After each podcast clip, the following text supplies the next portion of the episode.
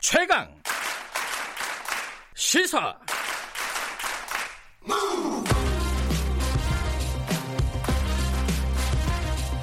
지금 여러분께서는 김경래 기자의 최강 시사를 듣고 계십니다.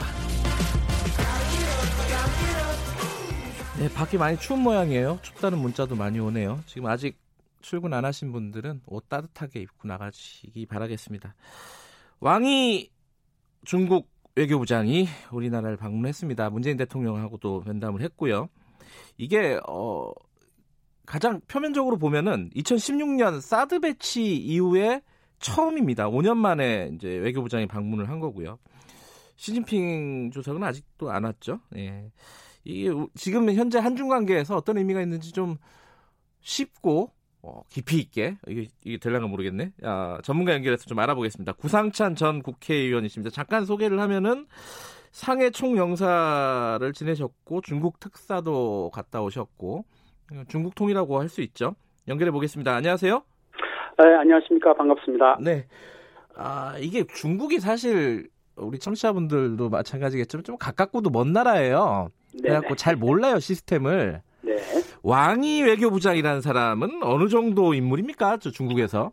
어, 중국에서 왕이 외교부장은 어, 중국 외교를 책임지는 분이시죠. 우리로 얘기하면 장관. 네. 있죠. 예, 네. 그러니까 부장이라는 단어를 쓰시죠. 네. 그죠.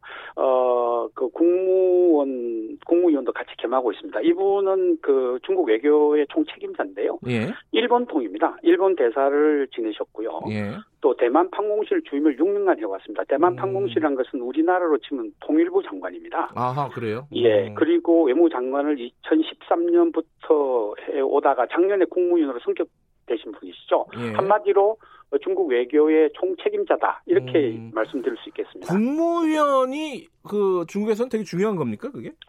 네, 국무위원이라는 것이 국무위원이라는 것이 있는데 이게 네. 이제 총리, 그다음에 네 명의 부총리, 음흠. 또 국무위원이 다섯 분 계십니다. 그리고 네. 각 부처 장관 25명으로 구성된 것이 국무원인데 거기 한 분이시죠. 음흠.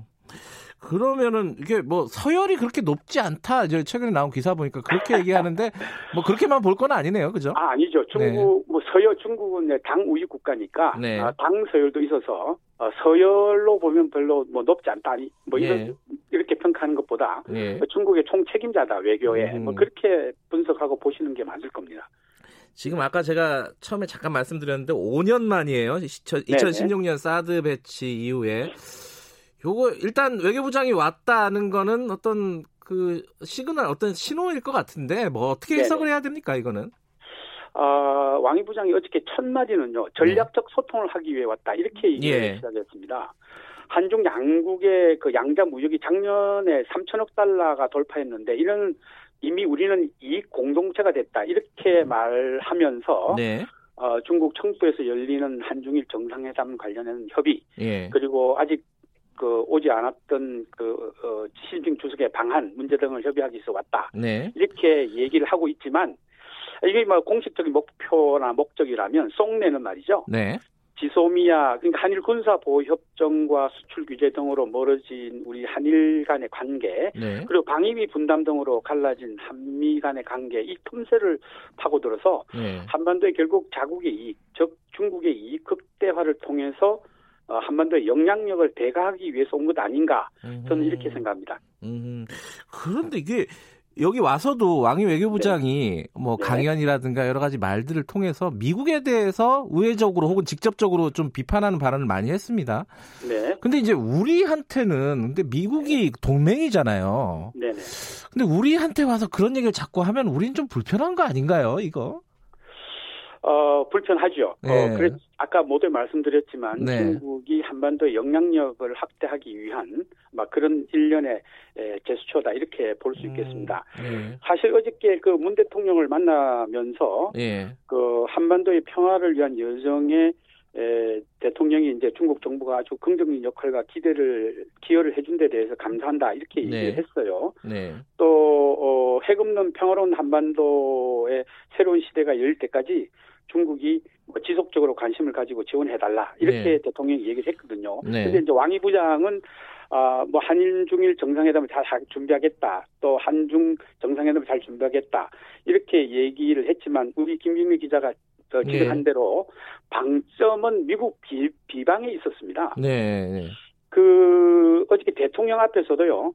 어, 현재 국제 정세는 일방주의나 강권 정치가 세계를 이어가고 있다. 예, 그렇게 어, 얘기했죠. 일- 예. 예. 이럴 때 우리 양국은 대화 협력을 강화해서 뭐 자유무역주를 수호하고 기본적인 국제 규칙을 잘 지켜야 한다. 네. 그러나 강권 정치는 실패로 끝날 것이다. 이렇게 미국을 맹비난했습니다. 그러니까요. 예.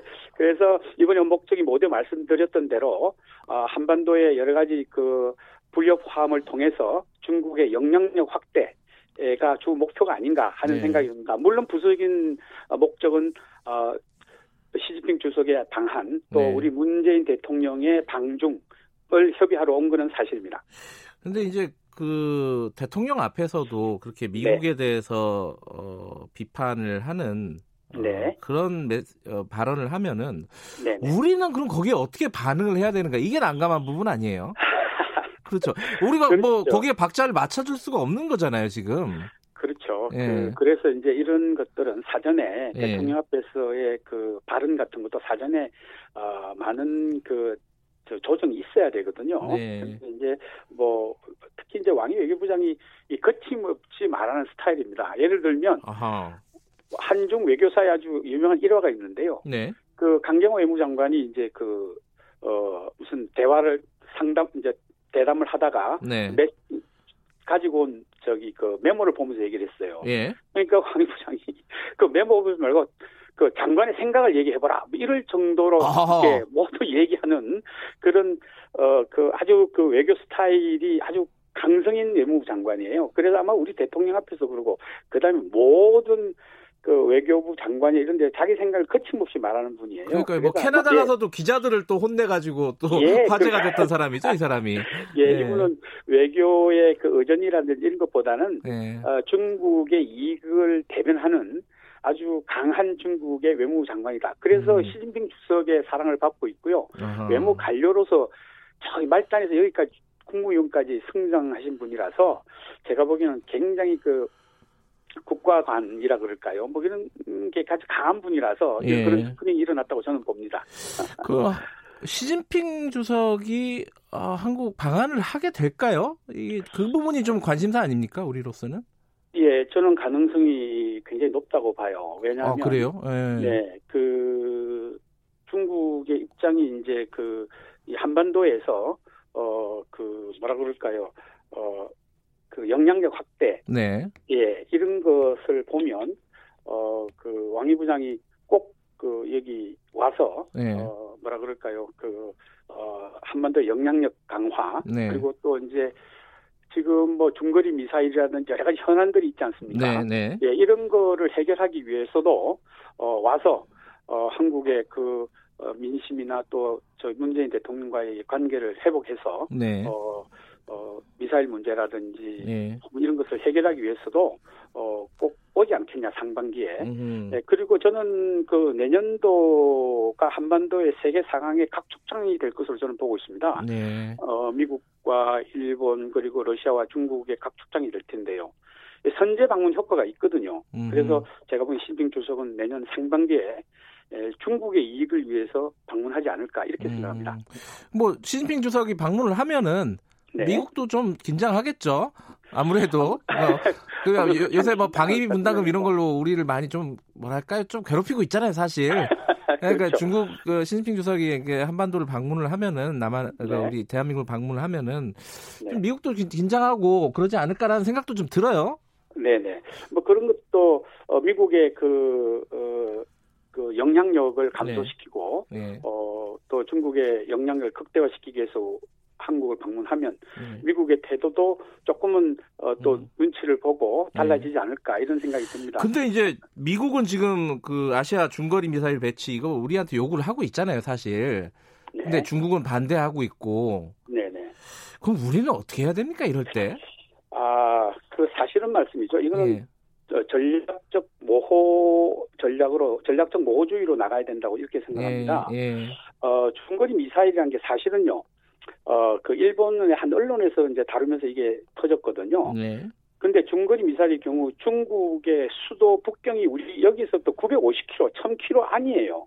그리고 미국의 타격 대상, 중국의 군구, 군부대 등이 이제 소위 1000km 이내에 모두 모여 있습니다. 네. 그래서 중거리 미사일은 사거리가 3,000km에서 5,000km 정도 되거든요. 네. 그게 그 중거리 미사일인데 네. 에, 중국의 많은 군사 전문가들도 한국에 배치하지 않을 거라고 생각하고 진단을 하고 있어요. 네. 사드 배치 때문에 놀란 중국의 과잉 반응이 아닌가 저는 이렇게 생각을 합니다. 음. 오히려 중거리 미사일이 사거리가 3,000에서 5,000 정도 되면요. 이거는 괌이나 필리핀에 배치하는 것이 그 무기 사용의 유효한 방법이겠죠. 네. 소총으로 해결할 수 있는데 그걸 대포로 해결할 수 있게 해결하려고 하는 것은 제가 아니라고 보는 거죠. 예. 그래서 중거리 미사일은 제가 보기에는 그렇게 큰 이슈가 되지 않을 것이다. 이렇게 음. 보고 있습니다. 네. 뭐 중국은 뭐 다르게 볼 수는 있겠죠, 근데 그죠? 아, 그렇죠. 예. 네. 네. 근데 요번에 왕이 외교부장이 방, 방한하고 할 때그 네. 사드 사태 이후에 그 중국에서 한한령을 내렸잖아요. 네, 네, 네. 근데 그 부분을 좀 해제해달라고 적극적으로 우리가 좀 요청을 해야 되는 거 아니냐 이런 얘기도 있었던 것 같은데 그 얘기는 잘 안 나오더라고요. 어, 제가 그 보도를 통해 들은 바는 네. 외교부에서 그걸 강하게 제기를 했다고 합니다. 아, 그래요? 속 시원, 예, 속 시원한 음. 대답을 어, 받지는 못했죠. 아 대답은 못 받았지만은 예, 예, 예. 그 중국 사드 배치 후에 우리나라 사업의 전반에 걸쳐서 이제 수출이나 수입에 제재를 가하고 있거든요. 네. 특히 이제 중국 관광객들의 단체 관광객들에 대한 저 그 비자를 안, 아직까지도 안 내주고 있습니다. 아하 예 예. 예. 근데 중국의 공식 발표는 한한령이라는 단어 자체가 없다. 아, 이렇게 뭐, 얘기를 하고 있거든요. 공식적으로는 그렇게 얘기하죠. 예, 공식적으로 그렇게 얘기를 하고 있습니다. 근데 각 단체들한테 자제, 자율성에 맡기고 있다 이렇게 음. 얘기하지만 네. 중 정부의 그 눈치 보기에 급급한 중국의 사업가들이요 절대 네. 정상화할 수 없습니다. 그래서 음. 제가 보기에는 이 문제는 말이죠 네. 정상회담을 통해서 음. 뭐 선물 보따리를 푸는 형식으로 네네. 그렇게 해결이 되지 않을까. 음흠. 그러니까 속도는 느리지만 해결은 될 것이다. 음. 아, 뭐 이렇게 생각이 듭니다. 내년에 시진핑 네. 주석이 방문 방한을 한다면은 뭐 그때쯤 해결이 될 수도 있겠다 이렇게 예측해 볼 수는 있겠네요. 예, 그렇게 음. 보시는 게 맞지 않겠나 예. 싶습니다. 네. 마지막으로요. 어, 네. 뭐 시간이 길지는 않지만은 이게 네네. 사실 우리가 중국과 미국 사이에 껴서 참 힘들지 않습니까? 어, 지난 정부 때 보면은 어, 중국하고 좀 지나치게 가까워져서 좀 힘들었던 측면도 있고요. 그런 네네. 비판도 있었고 그리고 사드 배치 때문에 또 이게 한꺼번에 또 뒤집어지고 네. 이 중국을 우리는 어떻게 활용을 해야 될까 이 부분에 대한 뭐 마- 말씀 좀 듣고 마무리하죠.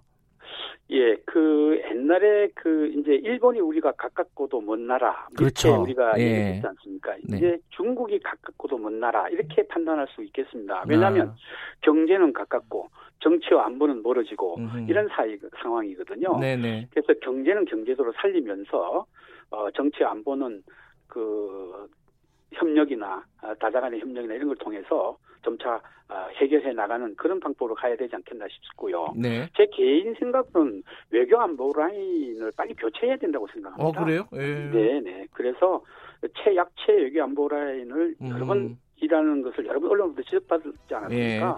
그 얘기는 뭐 저기 들을 시간이 지금 없네요. 아, 끝내야 돼서 알겠습니다. 끝나- 나중에 뭐 다음에. 한 번더 예, 듣겠습니다. 그렇게 예, 하겠습니다. 오늘 말씀 감사합니다. 네, 안녕히 계십시오. 구상찬 전 국회의원이었습니다. 김경래 최강사 1분 여기까지 하고요. 뉴스 듣고 8시 5분에 2부로 돌아옵니다.